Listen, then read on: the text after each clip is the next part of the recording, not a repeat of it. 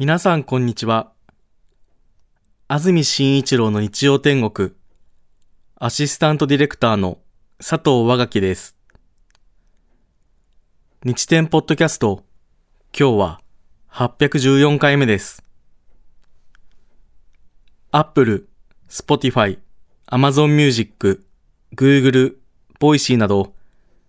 各種ポッドキャストやラジオクラウドで聞くことができます。日曜朝じゅうじからの本放送と合わせてぜひお楽しみください。それではじゅうがつにじゅうににち放送分、安住紳一郎の日曜天国、今日は番組冒頭をお聞きください。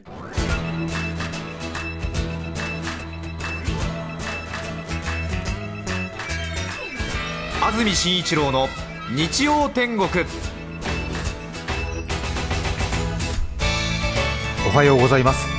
じゅうがつにじゅうににち日曜日朝じゅうじになりました。安住紳一郎です。おはようございます。中澤由美子です。皆さんはどんな日曜日の朝をお迎えでしょうか。今日は雨の心配ないようです。いい天気ですね、えー、東京の降水確率、午後夜ともに今日は ゼロパーセント です。上空に寒気が流れ込んだ影響で朝は各地冷え込みました。群馬県嬬恋村では氷点下 ゼロてんはちど、東京都心でも じゅういちてんごどと今シーズンの最低気温を記録しています。確かに寒かったですね。ですね、寒いというか、うーん、そうですね。予想最高気温、東京、横浜、千葉、宇都宮でにじゅうど、熊谷、前橋でにじゅういちど、水戸でじゅうきゅうどです。明日にじゅうさんにち月曜日、関東地方晴れ、東京の最高気温にじゅうさんどの予想です。週間天気予報は、今日日曜から月火水木金土と晴れマークが並んでいます。秋晴れが続きそうです。最高気温は今週にじゅうさんどまえ後の日が多く、一方最低気温はじゅうにどまえ後と引き続き寒暖差の大きいいっしゅうかんとなりそうです。日中ね、結構ね、駅のホームなんか歩いてると汗ばむくらいなんですよね。そうなんですよね。うん、なんかまだ夏終わってないじゃんなんて言いながら私も歩いてますけど、えー、結構半袖で十分みたいな日多いですよね、はい、ただやっぱり朝晩しっかりね、気温下がってますね。そうなんです。湿度も低めで今日は本当にお出かけ日和という感じです。そうですね。今年はね、夏が結構きつかったので、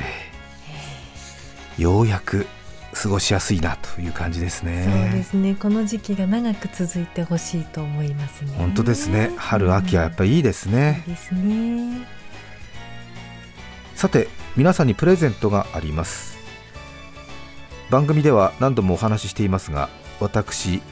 日本でただ一人の醤油大使を任命拝命しておりまして、醤油の美味しさを皆さんに普及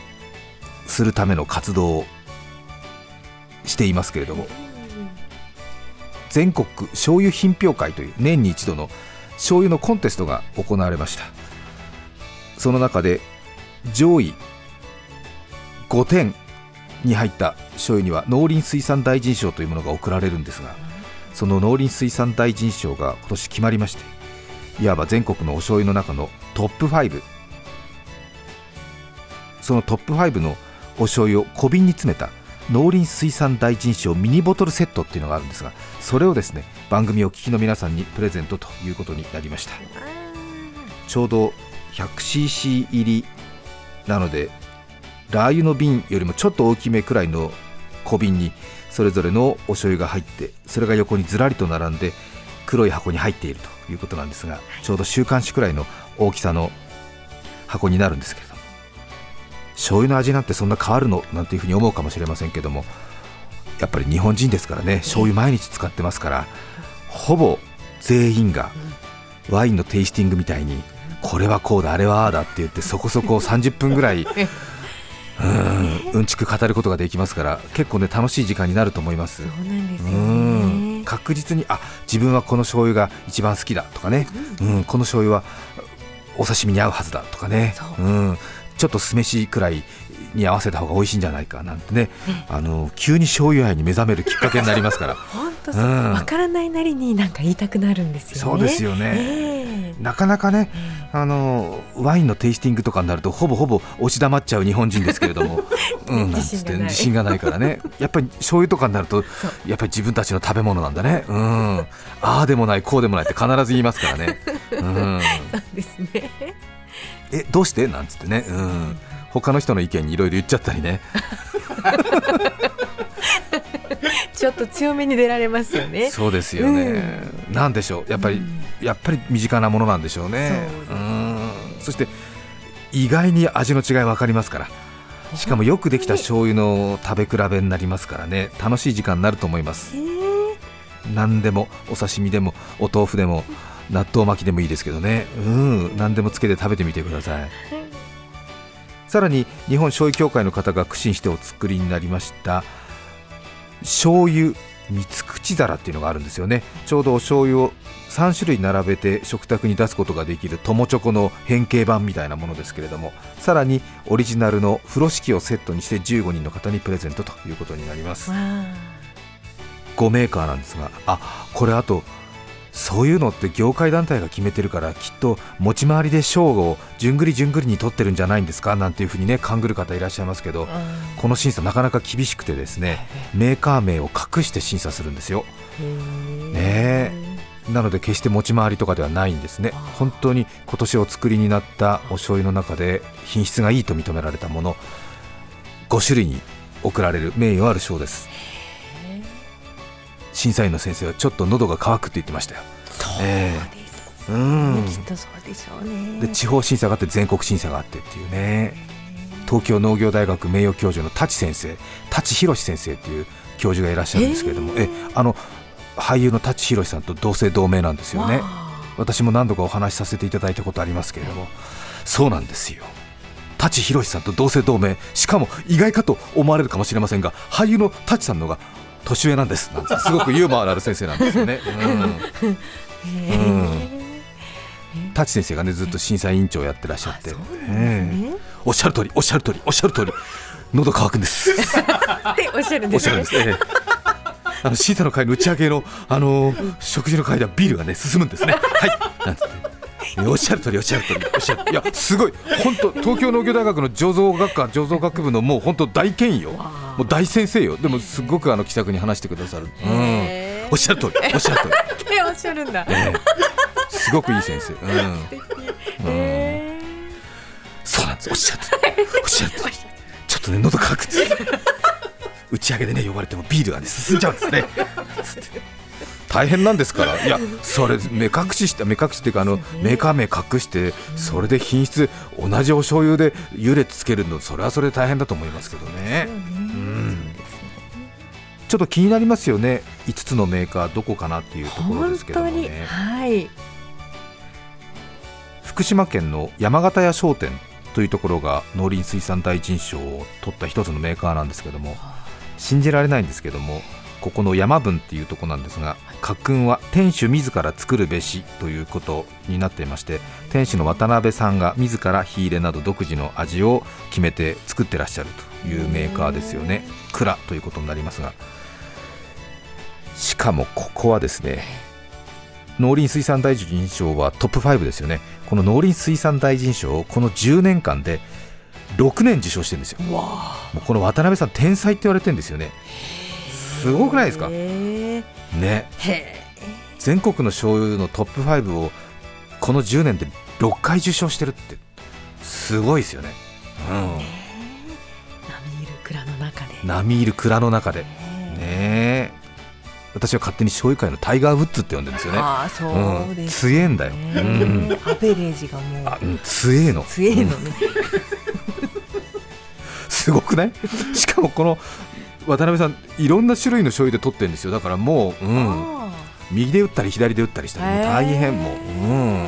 薄口で取ったり濃い口で取ったり混合今回混合で取ってるのかな。そうだから種類の違う醤油でも次から次へともう作る醤油作る醤油すごい成績いいんですよね。へー、うん、まあ多分店主自らやってらっしゃるからそんなに量は作れないのかもしれないですけどね、うん、ふたつめは長野県の小宮山醤油っていう、えー、もう色と香りが一段抜けているっていう感じですね。そして愛知県の佐藤醸造、七宝醤油で有名ですけど、地元の方には昔から変わらない味。そしてよっつめは来ました、ビッグスリーの一角、ヒゲタ醤油がここに入ってきましたね。うーん、わー、はい、番組では随分お世話になってますけども、えー、ヒゲタ醤油、伸びがいいと評されるね。え面白いですよね、こういうメーカー名隠してるから突然ビッグスリーとかが突然ボンと入ってくるんですよね。うん、やっぱりこういう大きなメーカーでもその年年によっていろいろ作ったお醤油の性格が違うっていうところはあるかもしれませんね。今年のヒゲタの醤油はよくできたみたいだということですよね、ヒゲタ醤油。そしてもう一つは変わったところで白醤油っていう、愛知で昔から愛されている、色が本当に透明なお酢みたいな色なんですけれども、醸造酢のような色してるんですけど、白醤油というカテゴリーから一つトップごに入ったということですね。日東醸造さんっていうところなんですけども、ここはもう変わった醤油で天下を取りたいっていうね、もうあえて白醤油で勝負っていうことですよね。これ市販されてないで業務用なので小瓶に詰められて消費者に届くっていうのは非常に稀なケースっていう。いやー、うん、いいなー。普通の人はこのレベルの高い白醤油の味を知らずに一生を終えていくって人がほとんどですよ。ですよね。まあそうですよ。いや、いや口に入らない。そう、うん、テレビで見たことあるっていうところではありますもんね。うん、そうね。そ、そこで終わりだけども、うんうん、しかもそんな出来のいいトップごに入った白醤油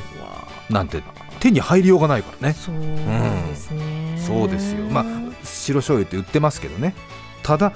ものすごく出来のいい白醤油がここに来てると、うん、市販されてないんだ、うん、ねえ、はい、ほとんどの人はこの味を知らずに一生を終えてくる。やめなさい。もう一度言う。言わなくていい、そんなことはね。いいじゃん、珍しいものだっていうことでいいよね。よくない。でもちょっと気になるよね。そうですね、うん、本当にね、あの旦那さんとか奥さんと会話がなくなったっていう家庭にぴったりですからもうね、これ一箱あるとね、ふたりでいちじかんはんぐらいね、ああでもないこうでもないって言うから。そしてあ、じゃああれ買ってこようかとかさ、うん、お寿司取ろうかとかさ、うん、お刺身食べようとかさ、うん、仲良しですね。仲良しだね、うん、これカツオがいいんじゃないかとかね、うん、なんかいろいろ言ったりしたりして、うんうんうんうんうんうんうんっていう時間ができますから。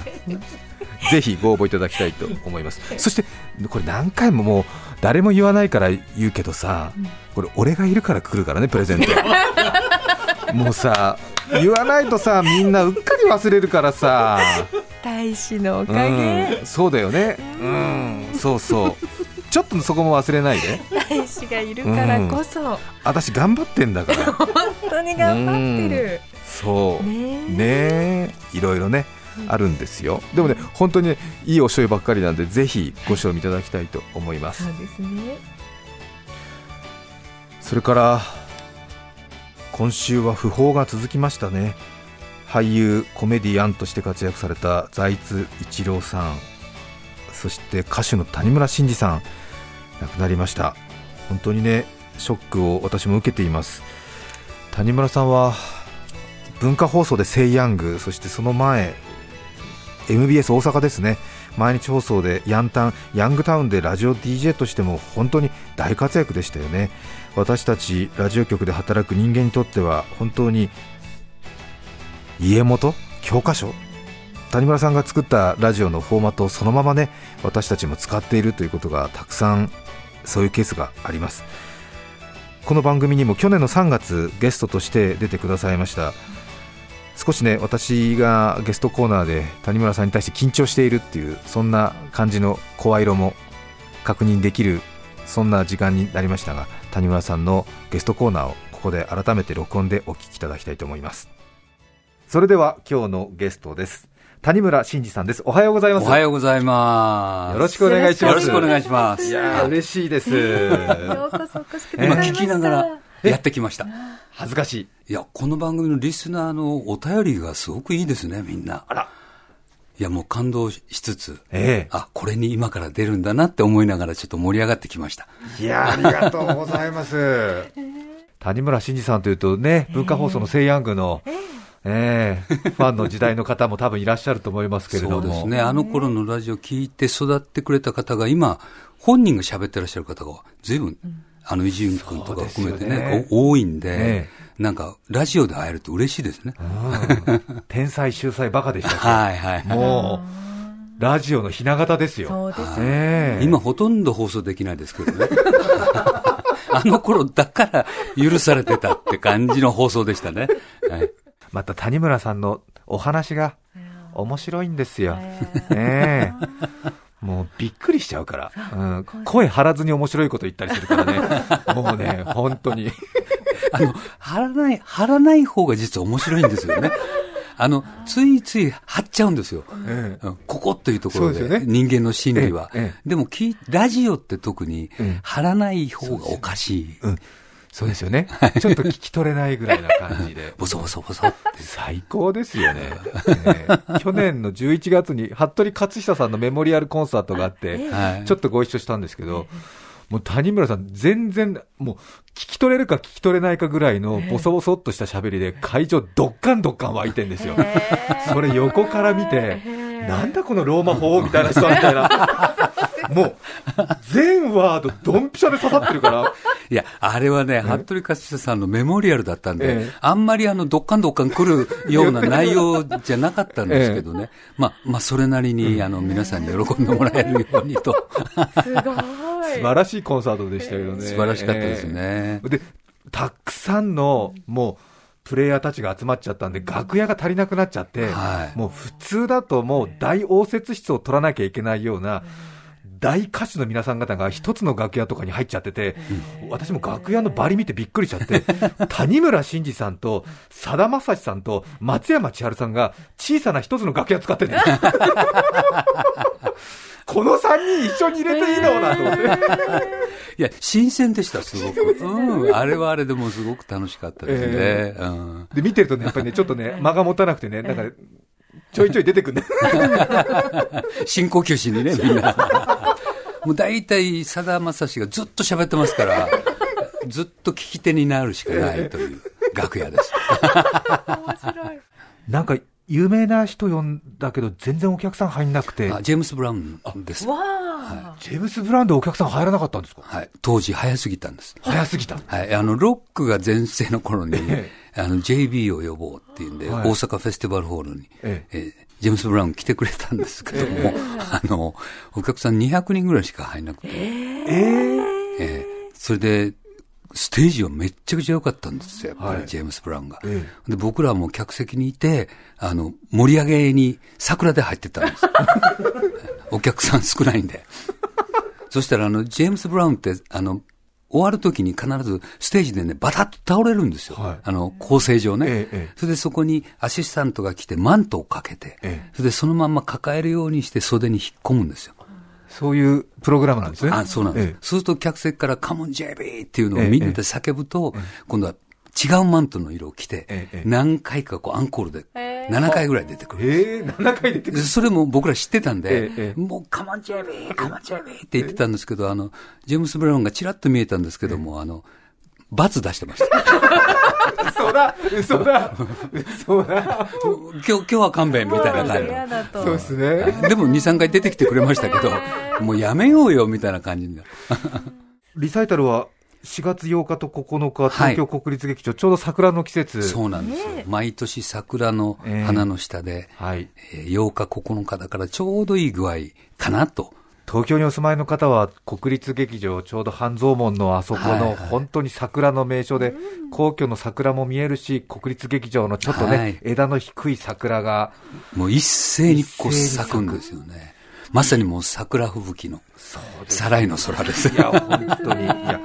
谷村新司さんのリサイタル一生に一度行きたいじゃないですかうんそうですいいですよ、ね、桜の舞う中でね舞う中でね、うん、もう本当に至れり尽くせりの演出だと思いますよもう、えー、今準備しております準備しております、はい、今日のゲストは谷村新司さんでした。どうもありがとうございました、はい、ありがとうございました。谷村新司さんをお迎えした去年さんがつの録音をお聞きいただきました。ちょうど去年のコンサートは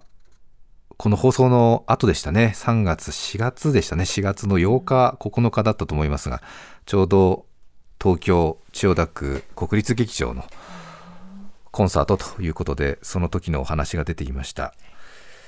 国立劇場のね、桜見るとまたこれから谷村さんのことを思い出すだろうなと思いながら今聞いていましたが、谷村さんの声ですね。目をつぶれば本当に優しい顔が浮かびます。それでは私の大好きな一曲、アリス、今はもう誰も。じゅうがつにじゅうににち放送分、安住紳一郎の日曜天国。今日はこの辺で失礼します。安住紳一郎の日曜天国。春はあけぼの、秋は夕暮れ、人は気まぐれ、私やさぐれ、お金くれ。お聞きの放送は ティービーエス ラジオ エフエムきゅうまるご エーエムきゅうごよん。 さて来週じゅうがつにじゅうくにちのメッセージテーマは服、ファッションの話。ゲストは駅などにある手作りの案内表示、野良サインマニア近くさんです。それでは来週も日曜朝じゅうじ ティービーエス ラジオでお会いしましょう。さようなら。 ティービーエス ポッドキャスト、